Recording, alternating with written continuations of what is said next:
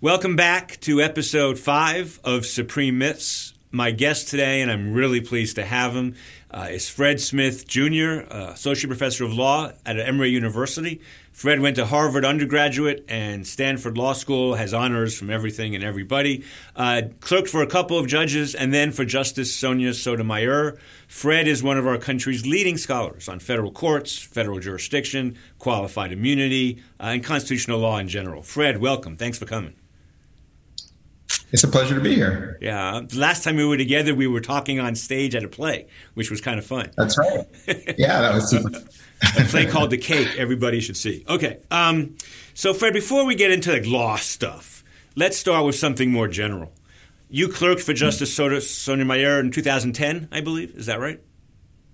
Uh, so actually, it was a little after that. It was uh, 2013. Okay, sorry, 2013. Uh, without saying anything about the justice that would be revealing, can you kind of give us three myths? Because this is called Supreme Myths, and I start most of the podcast with myths. Three myths about clerking for the Supreme Court in general. Sure, yeah. Um, so the first one that comes to mind really is about the role of the shadow docket. That is, um, the cases, especially death penalty cases and uh, emergency stays and the like. Um, it's a it's a big part of the work, uh, and you know, in the summer in particular, it's uh, it's the primary action with respect to merits, uh, right? So when when a clerk first arrives that's one of the first things they're seeing. Um, and I don't know that people, when they first arrive, that they anticipate that on their desk immediately are going to be uh, death penalty cases, and that that really is, uh, you know, beyond the cert work. Uh, this, that's going to be their, their, primary focus in the beginning. Um, and I think it in the from the outset, it shapes the stakes. Um, it um, reminds you of the importance of the work to people's lives in a really direct way rather than an abstract way because there's someone who's um, whose life is depending on um, on you getting it right. Um, and so I, I, I, I, think people don't really think about that uh, as much when they think about what a clerk does. Um, I, think maybe one myth potentially, um, you know, for for most clerkships, um, I suspect, certainly for my prior clerkships, um, it, the experience is between your direct fellow co-clerks and your and your and your boss, right? So you're um, you're regularly interacting with uh, you know two or three other peers and uh, and your boss. The Supreme Court is different in that there's a lot of interaction across chambers. Um, and uh, and I, I, didn't necessarily um, know that or expect that uh, because you know in a lot of other not every other I think that in the DC circuit there's some of this too but I think in most appellate court clerkships uh, certainly in my second circuit clerkship the experience was very much you know you were focused it would be inappropriate actually um, to speak to another chambers about a case. Um, at the Supreme Court, it would be inappropriate never to, to, to, to kind of shut down and never have that sort of exchange. Um, and uh, you know there may be lots of reasons for that, including that the justices don't speak much to each other about the merits of cases. Um, they they have lunch regularly. They talk about um, their lives and baseball games and the like. Um, uh, well, they used to. They, anyway. they used to before COVID, anyway. Well, right. Fair enough. I don't want to suggest that they're breaking the rules of quarantine. I'm, I'm, sure that they're being very careful and safe. But yes, back when I clerked, yeah. um, they were regularly uh, meeting for, for lunch and so forth. And uh, and so as a result, a lot of the communication about the cases, about the merits of the cases themselves, um, you're kind of the ambassador for um, for um, your boss. Um, I can't readily think of a third, uh, and so I'll just sort of maybe this is a, a cop out, but um, the emotional i don't know that people think about the the emotional difficulty um in turn especially um if you uh, if you happen to be on the side that's losing a lot. Um, yeah. and just the you know like when i when i think about the clerkship and what i gained from it and what i learned from it one of the things i learned from it was the importance of moving on the importance of after a loss taking a deep breath looking to a new day and per, and having a perpetual optimism a perpetual yeah. belief that you can get to five is, the optimism that happens at the court. And i think it's uh, it's you know you could extend it to other aspects of, of life. Um, but just you know that you know maybe justice kennedy right? Because well, he was there when i was there. And i suppose now and maybe justice gorsuch maybe the chief. Um, uh, you kind of you, you have to do that. You can't you can't be kind of licking your wounds or crying about um, about the last loss, no matter how important it was and how many lives have been impacted.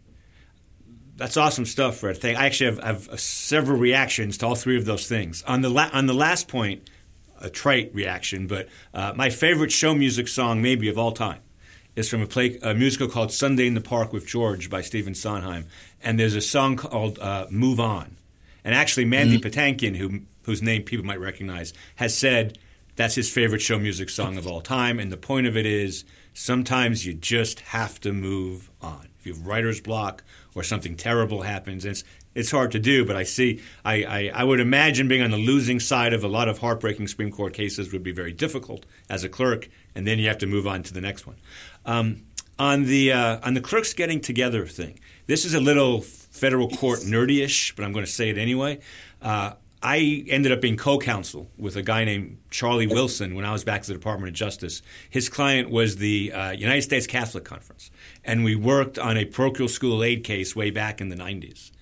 And Charlie was Justice Warren's law clerk, and Charlie wrote Flast versus Cohen, which law professors will recognize as a taxpayer standing case. You're an expert in this stuff. And Charlie has told me um, that the clerks were all together before after the argument and before the conference, uh, after, before the conference ended, all guessing how it was going to come out and what was going to happen, and, and, and, and they all were just sharpening their pens at the time, no computers, of course, um, and and that struck me as, a, as kind of I like a painting of that of all the law clerks waiting for this monumental and disastrous decision to come down. Um, so that yeah, and the last thing is on the death penalty.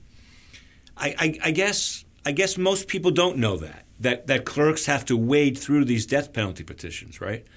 I imagine that's really hard for someone who's against the death penalty. I don't know if you're against it, um, but I assume you have sympathy for those who are against it, at least. And well, are you against the death penalty? Uh, I do. T- I do tend to be against the death penalty. Yes. Yeah. So that uh, must be really yeah, hard. I, mean, I, tend to be against the state um, taking the life of people who do not constitute an imminent threat, um, right. and because of that, uh, I tend to be against the death penalty. Okay. Um, so I imagine that would be very emotional and very hard. You mentioned the last thing about this. You mentioned the shadow docket. I think Professor Will Baude may have that, coined that phrase. I think that may be right. So he has invoked it in some important pieces, um, as has uh, uh, Steve Vladeck uh, has right. talked a lot right. about the shadow docket right. as well. And I don't, right. yeah, but I, but I think you're right that Will um, was the first to invoke it people who are watching this or listening to this, if anybody is watching and listening to this, um, will know who know me know that the reason I wrote Originalism as Faith was because of Will Baude and Steve Sachs, uh, two law professors who I have incredible respect for in all of their work except originalism, which I think is wildly puzzling.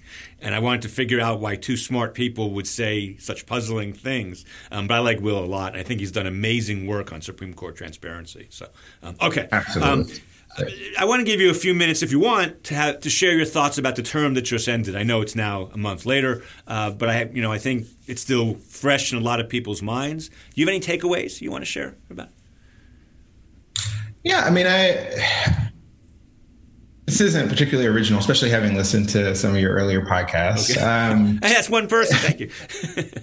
yeah, no, maybe I shouldn't have done that. Um, but you know, my biggest takeaway is that the court has, at least for a while, rescued its sociological legitimacy. Um, and if you, if you think back just a few months ago to the fact that one of the most moderate people running for the Democratic nomination, uh, Pete Buttigieg, mm-hmm. uh, former classmate of mine, um, that one of the centerpieces of his campaign at one point uh, was reshaping federal courts and in general, but also in particular the United States Supreme Court.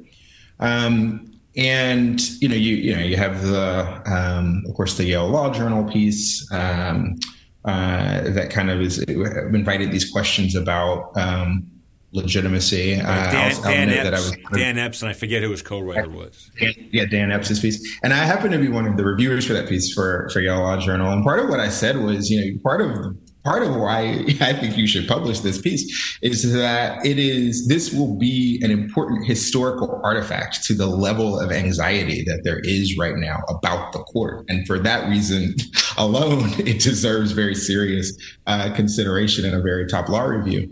Um, so now we fast forward just a bit. Um, I think that for uh, President Biden, um, if he uh, ends up in office, I think for him to propose, you know, reshaping the Supreme Court, it would it would it would be taken a lot of people take great umbrage to it. Uh. I don't think it would get any any traction. I think it would absolutely backfire. Um, and so, if I'm right about those two things, that this was a real uh, legitimate view just a few months ago, and that now that would be seen as almost crazy, um, you know, one might ask, well, what happened in between? Well, something happened in between, where in the court has, or, or has rescued its uh, sociological legitimacy. And so, I think that the uh, the Title VII case and Dreamers and and, and so forth. Um, uh, that collectively, um, you know, and, and and also the public seeing justices vote uh, differently than they perceive um, uh, justices' ideological stances. Um, that uh, that that's put the Supreme Court in a much better place than it was. I feel like I want to say that all of that, which I think is accurate, Justice Roberts knew counted on and played a major role. Maybe not in the Title VII case because there were five votes for that anyway. But uh, I think what you're saying, Justice Roberts was aware of. Do you agree with that? You know, I don't know because I'm not there, and he's yeah. uh, he tends to be a private person, despite Josh Blackman's recent uh, pieces on the subject. Uh, yeah. He appears to be, by all appearances, he appears to be a very um, you know, a very private person and uh, holds his, his, cards pretty close to the vest. I, I, don't, I mean, I, I didn't clerk for him, but I don't even suspect that he was um, always entirely um, transparent in every respect, right, with his with his clerks. He, um, so I, I, just that part I don't know, but um, but that's what I suspect based on his his um, his public persona. I would bet. I would bet a lot. So I well, let me ask you this if every case this term came out the same way, except the abortion case, and if in the abortion case where where uh, Justice Roberts joined with the liberals in upholding the same law the court, I'm sorry, striking down the same law the court struck down five years ago, four years ago, uh, if, if that case had come out differently with a very anti, we're almost about to overturn Roe and Casey type opinion, I think that would have changed everything, don't you?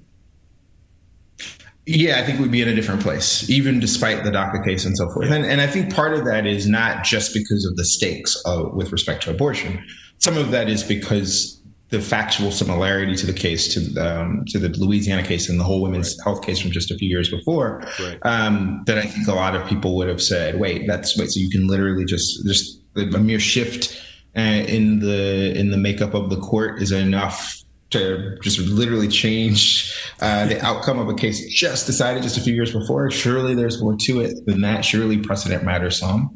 Um, and that you know that case in particular does suggest or, that that the chief um, uh, takes precedent um, seriously. Now, does it also mean right that he? Um, I'll put I'll put it to you like this. So I can't read his mind, but I can say more broadly um, that I think that for a court to examine what its institutional role is vis-a-vis the other branches and vis-a-vis the public, um, for the court to uh, to take seriously the fact that it has limited capital, it doesn't have any doesn't have any economic capital as such, it doesn't have uh, the power of the sword, right? Going back to Hamilton and the like. No purse, no sword.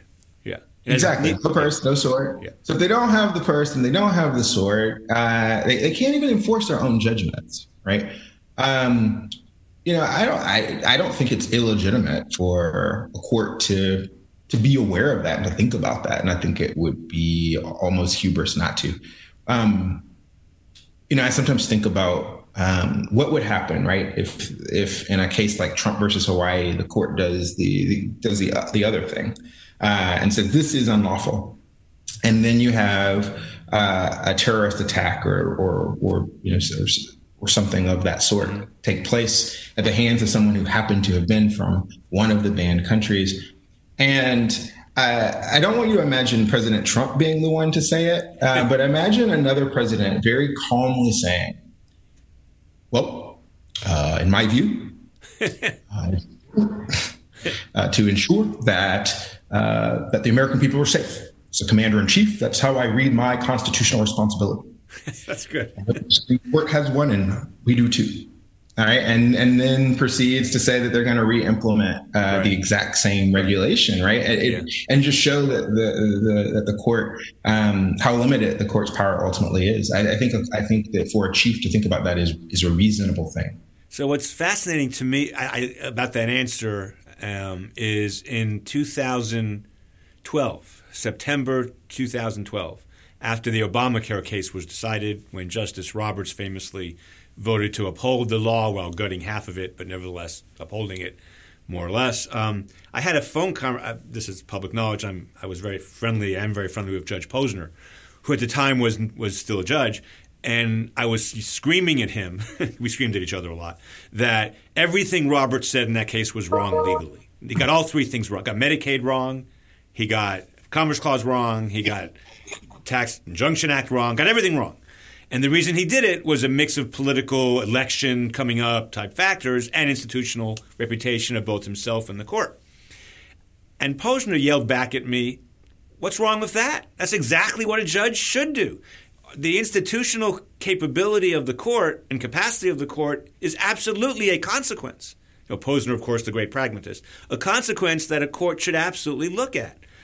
And and then I said back to him, "Well, that's fine for you because you admit it if Roberts had written Obamacare or the abortion case, either one, saying, you know, and he almost said this in the abortion case this term. It would be unseemly of us to overturn a case four years ago. I mean, he almost said that. Um, but yeah. in NFIB versus Sebelius, if he had said, you know what, we're not going to strike down this president's signature legislation four months before an election, impact the election, because that's beyond our cap, I would have been happy with that. Well, do you think? I mean, think about that line though in Sebelius where he says that people have to live with the consequences of their own political decisions. Yes. That, I mean, is that not that? I mean, I don't like. I'm not. I'm not sure how. I'm not sure how far a person is a judge is supposed to go in terms of kind of um, leaning on that, but I think he gave us a little bit of some hints of that. Um, I would like more. I would like total honesty, but that's just me. Yeah, I, I, I hear you. I, am I'm, I'm, you know, I, have written a little bit about transparency when it comes to you know, potential limits on judicial power, and uh, you know, I'm on record of kind of generally liking transparency too. Um, all you know. That said, you know, when it comes to the political economy of judicial review, um, I think that's part of it too. I think. I mean, I think like you know, part the reasoning matters, and if part of the reasoning is it's political, then that sort of undermines some of the political economy of judicial review uh, as well. Um, and so this, you know, it's a it's a, it's a complex landscape, and um, I'm speaking of trans- sorry, speaking of transparency. Before, last question before qualified immunity. Uh, so this week. Uh, CNN ran a four part series, or last week, or whenever it was, a four part series uh, by Joan Bisk. I can never pronounce her last name, but Joan Bisklop, who, who's a very good writer and journalist, and um, has written numerous books on the Supreme Court. And I, I know her personally, and I trust her. I think she's a good reporter. However, she reported about leaks from the justices' very secret private conference that no one is allowed in except the justices, not even the clerks. That happens right after your arguments. And she absolutely said this and that happened at this conference, this and that happened at that conference. Josh Blackman, who you mentioned, went, I'm going to say it, ape shit over this yesterday, um, uh, basically calling for Roberts to resign over the leaks. It's kind of crazy. I like Josh, but it's kind of crazy. Um, I like Josh. That was a lot. I, I, like you. I mean, I've written a lot about Supreme Court transparency. You have too. Uh, we probably agree on most things about cameras and ethics and stuff. I, I think this was a huge mistake. Actually, I'm against her doing this. I don't think I don't think it was appropriate. It was appropriate for her to report from anonymous sources on what happened in the conference room. I'm curious what you think. Yeah, I mean, I'm inclined to agree with that. Um, question though, right? Like, how long is that true, right? So, I mean, it, do we feel this way because it happened just a few months ago, or we feel differently if she was reporting on something from 2020, 2010 or 20 or 2000. And if we do feel differently, then why do we feel differently? Right. Um, yeah. So, um, but yeah, no, that, that I, I, won't say that she shouldn't have reported it, but certainly whoever leaked it shouldn't have leaked it. Um, now, was it a justice? I don't know. She has a good relationship with justices. Um, but I will note that typically after a conference, um, I don't think this is going too far to say because I mean, this is of course this happens. So after a conference, the justice returns to chambers and they have to tell the clerks what happened. Right? Like, like otherwise, right. how can the clerk be a faithful agent in, right. uh, you know, for um, uh, on behalf of their boss, right? So, um, and so at conference, this happened and then and they just read the notes. And then this justice said this and then this justice said this and this justice was concerned about this and then and then this justice said that right? And and uh, and so you you you you the you know the you do have only the nine people who are in the room but you do have also 20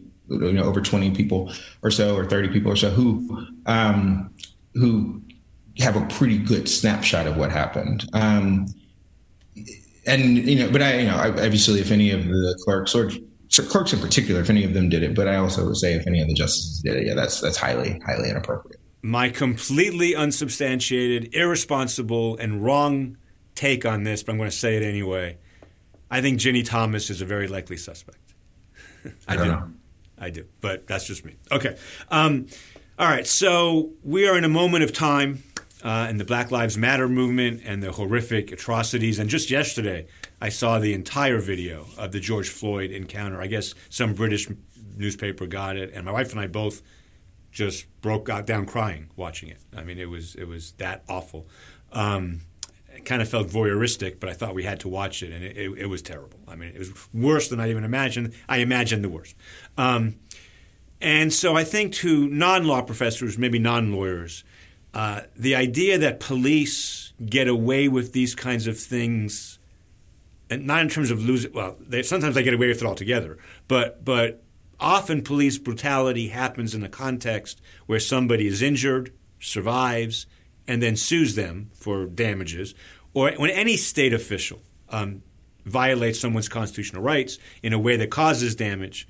Uh, we have this defense that's in the news a lot these days called qualified immunity. You're an expert on this. Can you do kind of a qualified immunity for dummies to start, and just so you know, non lawyers watching this can understand?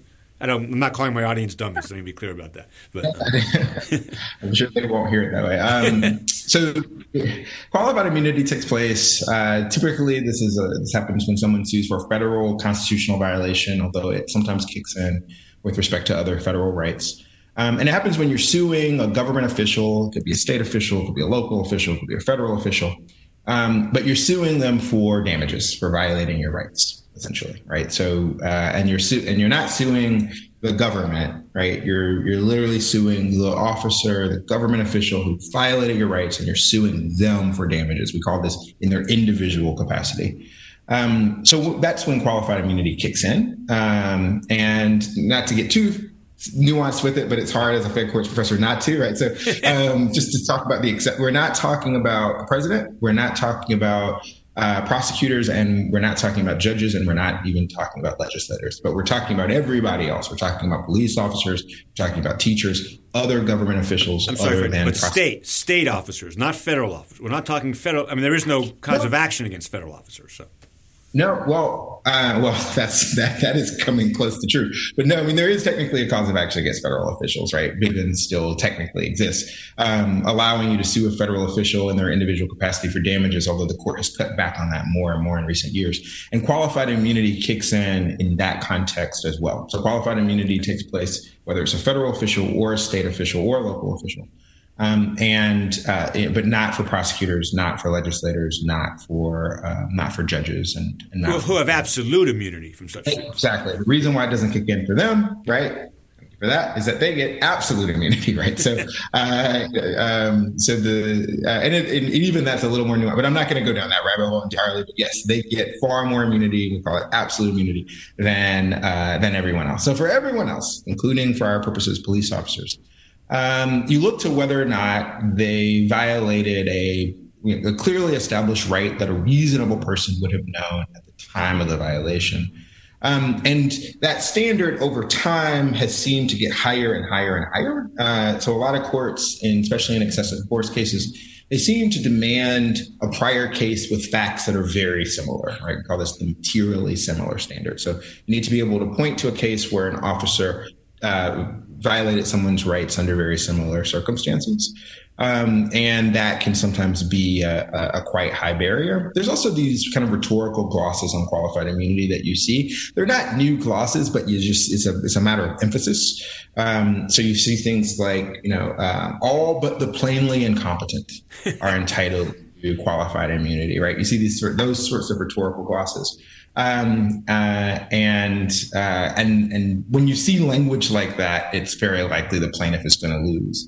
When you see language like um, you know, any, when anytime an officer uh, has fair notice, a fair warning that what they're doing is violating the law, the plaintiff is probably going to win. And when you see the kind of plainly incompetent kind of language, you're probably signaled that the plaintiff is going to lose. I haven't empirically, I don't, I, I I don't have the data to back that up. Uh, I'm collecting it, um, but uh, but I, I, strongly suspect it to be true. But in a, in a nutshell, that's uh, that's the doctrine of qualified immunity. So my my friend on the other side of the political spectrum, Clark Neily, who um, is a Second Amendment guy, and I'm I'm not. Um, he works for Cato, or he heads Cato now, but he actually has been one of the great attackers of qualified immunity over the last few years. And um, this is not an area I've studied factually. I understand the law, but I, he claims, and I'm curious your reaction to this. Uh, he he claims that in at least police cases, the universe of police cases, because it does apply far broader than police cases, and I. I, want to get into that in a minute. But for police cases, um, I don't want people to think that we all know police can't use excessive force, for example, under the Fourth Amendment, unless there's you know they're in, they're in bodily harm's way or something. But that's not enough to defeat qualified immunity. What he says, and I'm just curious what you think. So let's say a police officer finds some new and terrible way to beat somebody. Unless another police officer has used that same method over the head with a pan or something, then in many jurisdictions that will get the police officer qualified immunity. And that's where Clark gets off the train and says that's ridiculous. The police officer knows he can't use excessive force or whatever the right terminology is but it has yeah. to be the same excessive force. Is that right? That is more or less correct. Uh, so, and, and, and, so this this used to uh, really get Justice Stevens upset in particular, right? Yeah. So he called this the, the, reasonably unreasonable line of cases. Um, drive him crazy because he's like, well, we already decided it was unreasonable because it's the fourth. That's otherwise it wouldn't have been a violation. So we know that the officer acted unreasonably. So so the, so you know so the court uh, has had to kind of construct this other body of law, or has chosen to. Um, for you know, for well, was it reasonably unreasonable or was it unreasonably unreasonable? Right? And that's that's kind of that's where qualified immunity kicks in. And in order to determine whether it was reasonably unreasonable or unreasonably unreasonable, yeah, what we look to is uh, the state of the law at that time in, in, in prior cases. And um, you know, I'm thinking about a case last summer out of Georgia where an officer um, without provocation, shot this person's family, shot at this person's family dog, and instead struck an 11 year old. Right. Um, and they weren't, they didn't even, the suspect was nowhere around. Actually, they were at the, they weren't even in the right place. They uh, and and uh, and the court said, well, but they were trying to strike the dog. They weren't trying to strike the child. And so all of our prior cases involve instances in where in someone where someone was trying to shoot a person, not where they were trying to shoot a dog, and therefore qualified immunity, right? So that's just that's an example, right? Where I'm thinking about there's a Ninth Circuit case because I mean all circuits are kind of getting this message. There's a Ninth Circuit case called West where officers uh, they had they actually were told by the person who lived there, you can come into the house. Here's the key. You can come in. They didn't want to do it that way. Uh, they decided um, they uh, they so they they put holes into the house and they put tear gas into the home. Jesus. And the resident of the home who tried to give them the key couldn't live there for months. She and her kids were couldn't live in their own house for months. Um, and the Ninth Circuit said, well, but in prior cases where we said excessive damage of a home violated the Fourth Amendment, you had things like the officers saying that it, they did it because it was cool. And here, none of the officers said that they did this because it was cool. They said they did it because they thought someone inside might have a BB gun. right? So so you so um, those are just examples. I mean, I could go all. I could yeah, go. Yeah. I could. I could give you many examples of cases yeah. where the court said, where court says there weren't materially similar facts, and it. Um, in a prior podcast that I did, someone used the word that it almost becomes a meme. Uh, uh, when it's like, well, this prior case, but not, but the other case, it was this, and here it was that. Um, uh, and I and uh, I I I have come to appreciate that construction of it. Um, it me, does sometimes feel that way. I like that. So let's back up a minute, though. So again, um, mostly lawyers and law professors are watching this, but for those who are not, when someone sues a state officer, any state officer, for violating their rights, whether it be federal statutory rights, constitutional rights, doesn't matter. What they are doing is they're suing under a federal statute, not the Constitution, that gave them that right. Section 1983, of course, which is this transformative civil rights statute passed after the Civil War. And the question I want to ask, and that's, that's always the case, almost always the case. That's where the stat, that's the cause of action. What I want to ask you is, that statute does not have qualified immunity anywhere within the text of that statute. And I don't even think, right. I don't know if qualified immunity as such was around when the statute was passed, which no, has led, yes. yeah, some critics to say, I think Justice Stevens, one of them, this is made up. Like this is just a, a made up defense that the Supreme Court has concocted out of thin air. And if Congress wanted to put this defense in, they could put it in, but they didn't. What's your reaction to that? Yeah, right. So, I mean, it is the case that it's not in the statute, right? So, so great. So, anytime you're suing a state or local official, um, Section 1983 is the relevant statute when you're suing them for violations of a federal right, um, and or violations of a federal constitutional right in particular. Um, and yeah, I mean, it, it says every, it begins with the language "every person," and that that language "every person" references state actors who are violating federal rights, including federal constitutional rights right? And so, how do you get from every person to qualified immunity? Um, you can't textually. You can't. you can't do it as a matter of text, and you can't do it as a matter of history, right? You can't really even say um, this was the state of the law in the 18 in 1871 when the Ku Klux Klan Act was adopted, and therefore we assume that Congress adopted this, but for them saying that they didn't. That's not that's not the story. It's um, it's a common law development story. Um, which um, you know, which which by the way doesn't render it inherently illegitimate. Um, but in the early 1980s, um, in a case called Harlow, the Supreme Court said that what it was doing was balancing competing considerations. Um, it was balancing wanting to not deter um, officers and other government officials from being able to do their jobs, um, and but it did want to deter unconstitutional conduct and this is the balance that was struck. Now, it's based on a lot of um, empirical falsehoods, among other things, but but that was the idea, and that's how it came into being. Um, and uh, but yeah, but that said, right, what I've written, what I've said is, we are in this moment where formalism seems to reign, at least in the rhetoric from the court. That wasn't true in 1982. It, it's true now.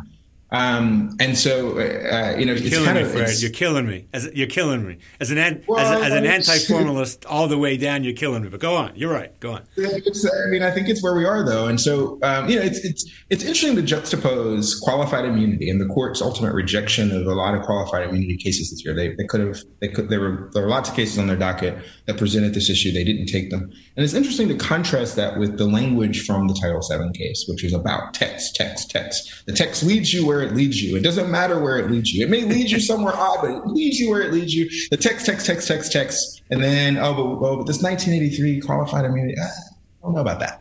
Um, and, exactly. And, yeah. so, by, by, the way, just um, I'm sorry to interrupt, but just so you know, just I, I want to throw out there, because I've said this now in several blog posts and things.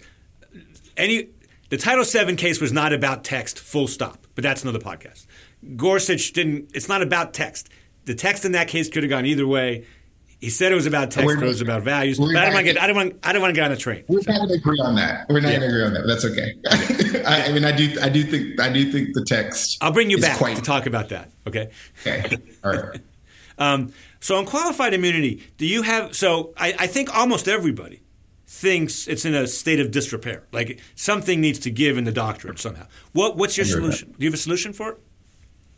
Yeah, you know, I mean, there's a there's a few things that could help. Um, one thing that could help is expanding municipal liability. Uh, so uh, expanding the circumstances in which you can sue the employer. Right. Um, because I, I, think that if there was the sense that you could get any kind of justice in some of these cases, um, then there would be less outrage. But you know, but in the in the case I described with respect to the shooting at the dog, for example, right? You can't you can't sue the you can't sue the city um, because you can't typically sue a city for the acts of their employees.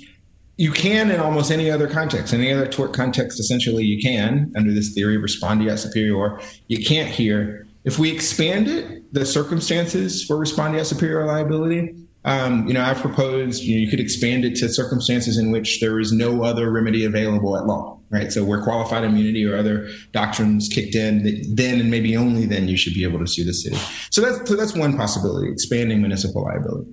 Another possibility would be to kind of um, just tinker with the standard to place the burden on the defendant rather than on the plaintiff right? So the, the defendant has to point to it. If they if they violated the Constitution, they have to be able to point to a case um, that made them reasonably reasonably believe that they could do that, right? And so you kind of take seriously this fairness concern, uh, but you're not kind of making the burden uh, putting the burden on the plaintiff to jump through hoops to point to cases that didn't uh, that didn't exist. Um, so yeah, so I, I mean, I, think those are some uh, ways to tinker with it. Um, there's some people who have proposed getting rid of it altogether, but I've I've actually argued that there there's something to be said for some taking into account some of the fairness concerns, and I think the burden shifting could potentially do that. So I I um, like you, I teach federal courts, but I don't focus on the civil rights part of it. I do other, other things, but I, I'm I had a passing familiarity with qualified immunity, and I would have been four months ago, you know, either destroy it altogether or, or, or make it reduce it tremendously. But I have a new thought about it because I was writing a paper on free speech on campus, um, on a gamut of uh, public universities, uh, on a gamut of issues. But one of the issues was public schools sanctioning or, or expelling or punishing students for online, off campus online social media speech, very inflammatory or something like that. And there are a bunch of lower court cases, state court and federal court cases, on that issue. There's no Supreme Court law on that issue at all, zero help, and very little Court of Appeals law. And some of these hmm. cases are hard. The facts don't matter. But you know, a student posts something that maybe we would punish them for, maybe we wouldn't. It's a close call. When they get punished, they sue. And in virtually every case, the lower courts have said there's no law on this subject, so they've qualified immunity, and they don't even go into the First Amendment. Like they don't, they don't even talk about you know Georgia State, a public school, unlike Emory, Georgia State punishing a student for online speech. Well, maybe that was wrong, maybe that was right, but they've qualified immunity anyway because there's no law on the subject. And, and what occurred to me was some of those cases are really hard. Like they're really hard. And a well, I think you talk about this in your article. A well-meaning administrator who doesn't know what the law is, really doesn't. I mean, the most famous First Amendment scholar in the country, Jeff Stone, wouldn't know what the law is on this because there's no law in it. To punish them, to punish them with the law is so unclear, even if they made the wrong decision, strikes me as inherently unfair. Is that fair? Yeah, no, I, I agree, and that's where kind of my burden uh, um, flipping idea, or it's really, it's not my idea. I've, there's been some other folks we've kind of so I'm kind of trying it out here. uh, you know, the people in the background, there's some fed courts professors who've been talking about some of this. Yeah. Uh, you know, sometimes with um, with civil rights litigators and trying to and trying to find exactly the right balance. Um, yeah. And and maybe that gets at that, but yes, that is you're right. I have written specifically about that concern. Um, the, and the example I give, I mean, your example is great. Um, the example I give is post Obergefell.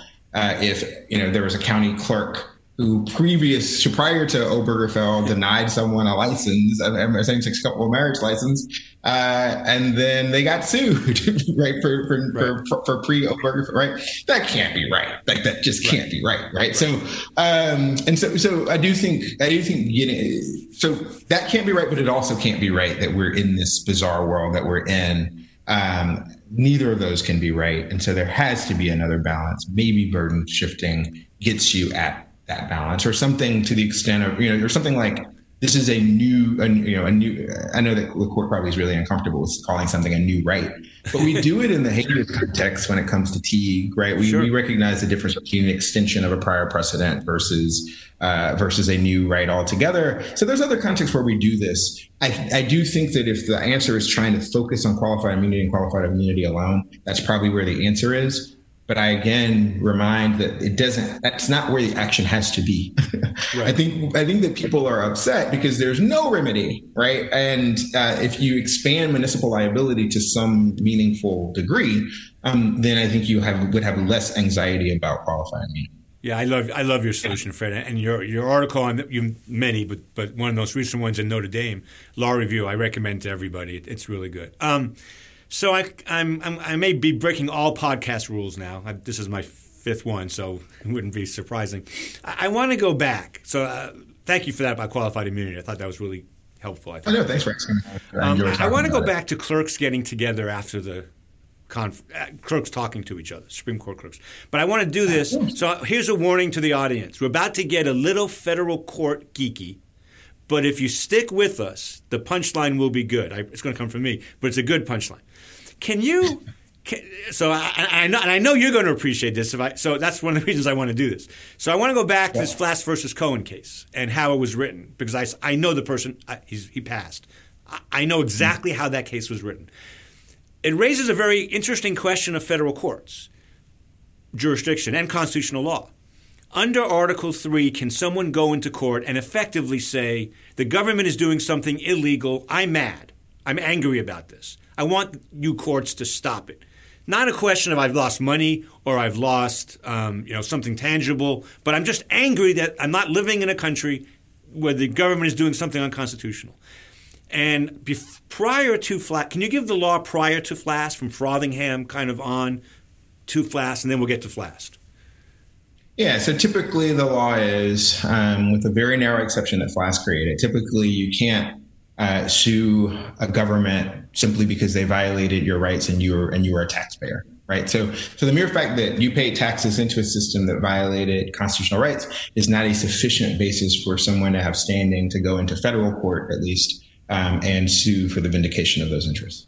And the reason uh, the Frothingham didn't use the word standing, they, they, basically said you're not injured in a way that gives you the right to go before the court. Is effectively what That's said. right. The word standing picked up more um, more steam beginning in the 1930s, and Frothingham is from a decade earlier. But but but it is the same concept. And then there was this case with Justice Black where he was in the Senate and then he got on the Supreme Court and his salary he, he, uh, Congress had voted for a salary raise for Supreme Court justices. He voted for that, but there's a constitutional provision that specifically says you can't do that. And somebody sued and said Justice Black can't be on the Supreme Court because his, he voted for a salary raise for the justices. And the court said the same thing, right? You, the fact that whether it's unconstitutional or not doesn't matter. You don't have standing, right? Yeah, across, across the board, right? Um, in order for there to be a case or controversy under Article 3, according to the court over the last few decades, yeah. um, where increasingly insisted that this is a constitutional doctrine and not some other sort of doctrine. Okay. Um, they have they have made they've made clear their view that um, that, that uh, the Constitution demands that the person who brings the suit has to personally have an injury, and that uh, the mere fact that one is a taxpayer is not sufficient to confer such an injury. So then we get to Flast versus Cohen in 1968. I think maybe the, the, the epitome of the Warren Court, you know, around the epitome of the Warren Court's aggressiveness. And uh, the federal government in 1964 gave a zillion bagillion dollars to schools all over the country, including private religious schools. Now, most of those had to be in poor neighborhoods, but still, Catholic and Orthodox Jewish schools got aid from the federal government.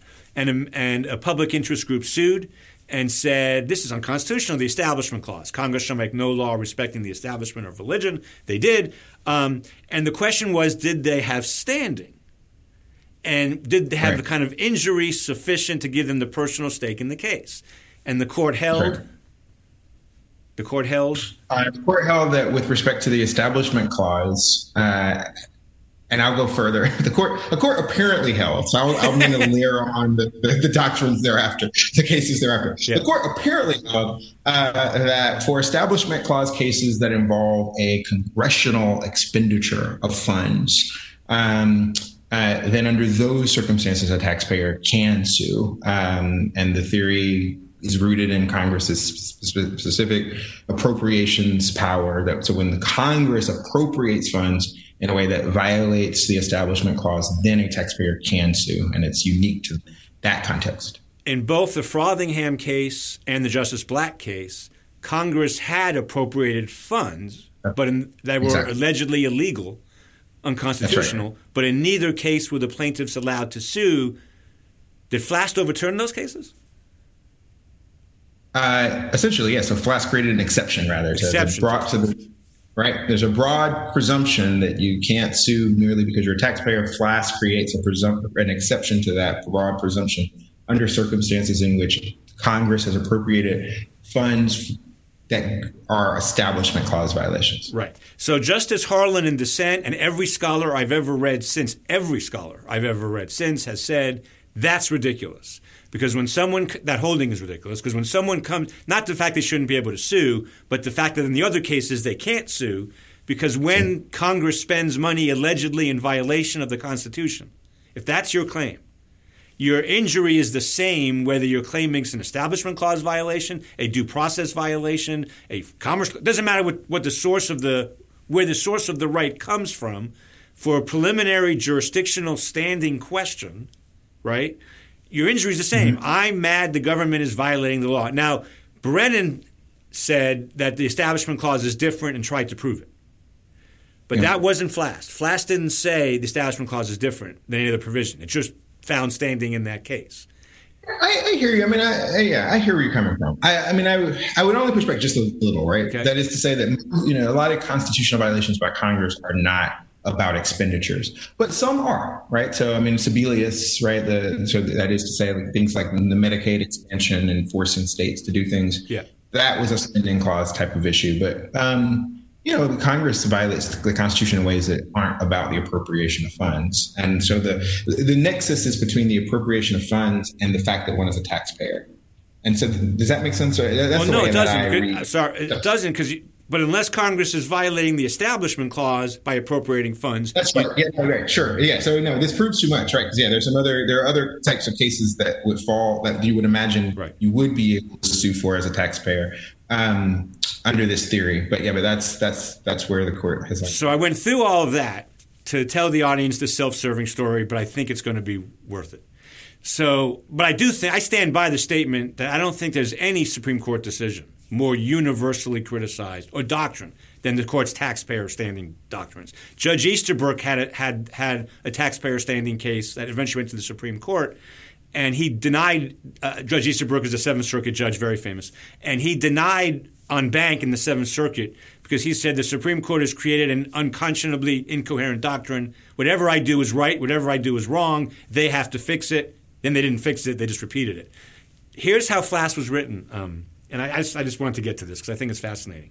So, yeah, so the clerks were having lunch the day Flast was argued or uh, together, and they were debating what was going to happen. They knew that a couple judges wanted to write historical opinion that taxpayer standing is not allowed unless it's the Establishment Clause, because the one thing that we all kind of assumed the Establishment Clause meant was tax money can't be used for religious purposes. And, and in fact, one of the justices in Flast concurred on that ground that, that we're just going to say the Establishment Clause is different. That was one theory to allow standing in that case. Another theory was overturn the, the, all the other cases and say we're going to let taxpayer standing no matter who, know, under any circumstances. And given the Warren Court's aggression, I call it aggression, um, that might not have been surprising. So the conference happens, and uh, Justice Warren calls in my friend Charlie, and he's going to and he's going to assign Charlie the opinion, and and he says to Charlie, "We're going to find standing in this case." And Charlie said, "Yeah, we kind of assumed that was going to happen because without taxpayer standing, the Establishment Clause becomes unenforceable." Because no one is, if you're hurt because of your religion, you can bring a free exercise claim. If someone puts you in jail, for, you know, fines you or penalizes. So the Establishment Clause is about symbolic help to religion, or in this case, monetary help to religion. Anyway, so Charlie said, "Yeah, we assume that. How, um, how do you want me to write it?" And Justice Warren paused, and Charlie says, "How about I write the Establishment Clause is historically unique? It's a unique provision. Madison said or Jefferson said, no taxpayer money, you know, goes to religion. I can write that opinion. And Warren goes, no, don't have the votes for that. And then Charlie says, okay, we'll overturn all the previous cases and allow taxpayer standing in all cases. No, we don't vote for that either. And Charlie said, let me be clear about this.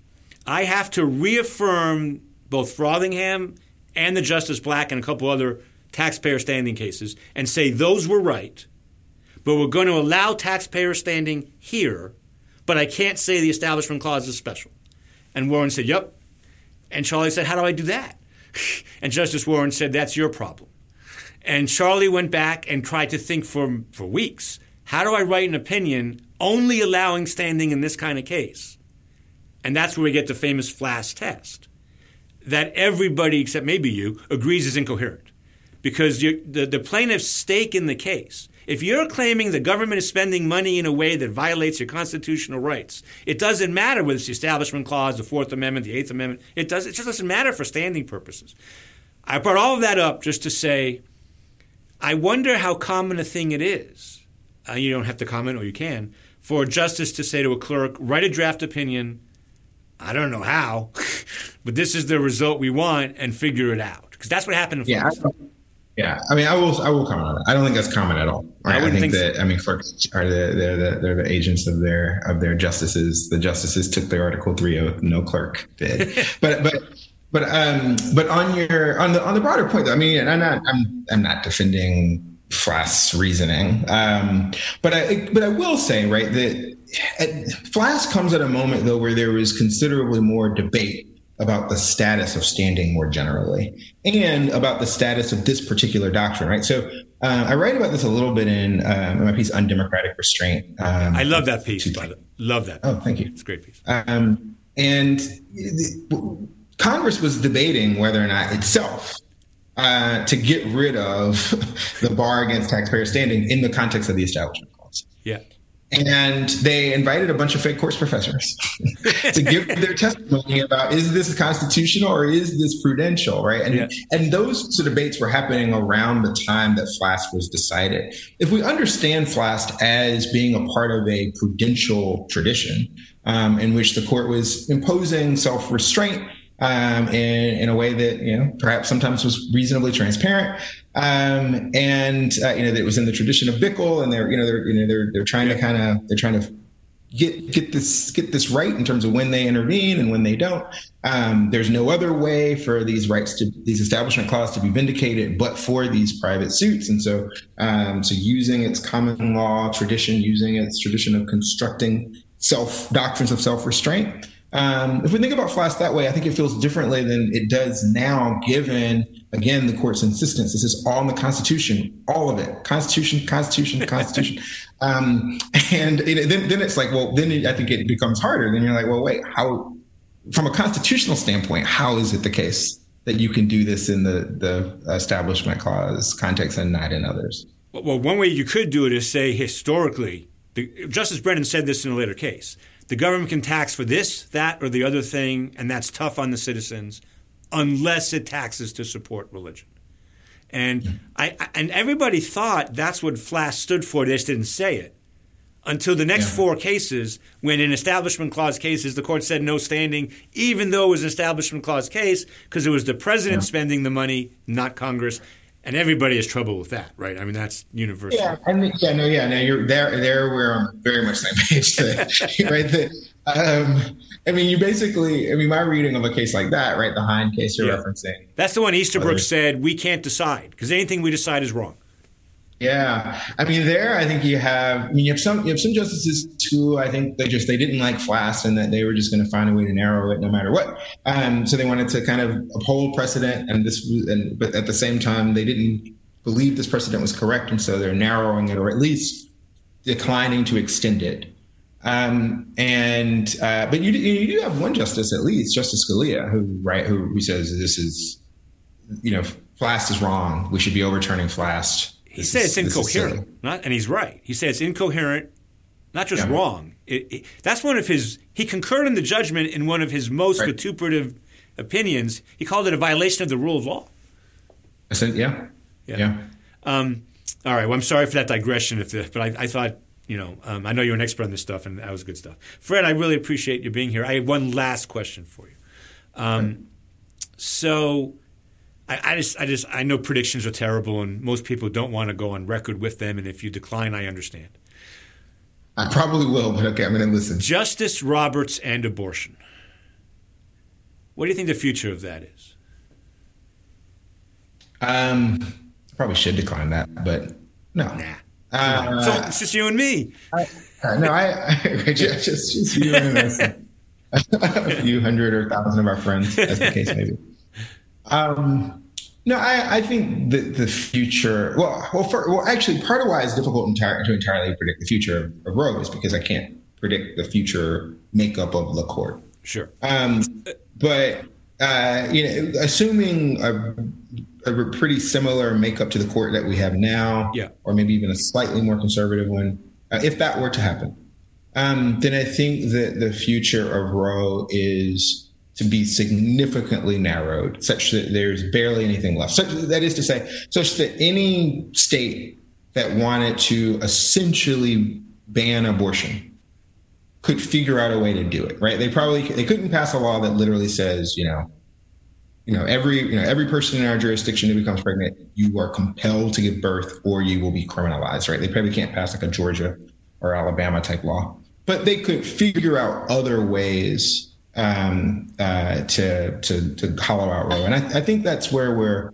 I think that's where we're headed if the court keeps the same general makeup that it has now.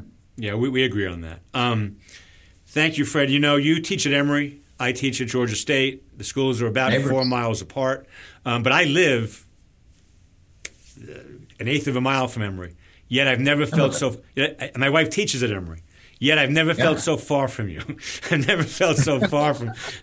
I mean, well, so, I'm I'm, uh, I'm next to Piedmont Park right now, so we're yeah we're we're very we're very very close. Right but now. only virtually. Uh, I mean, it's the craziest yeah. thing. Anyway, I really appreciate you doing this. Thank you so much, and uh, we might I may have to may have to have you back so we can hammer out a few things we disagree about because we agreed on most of the stuff.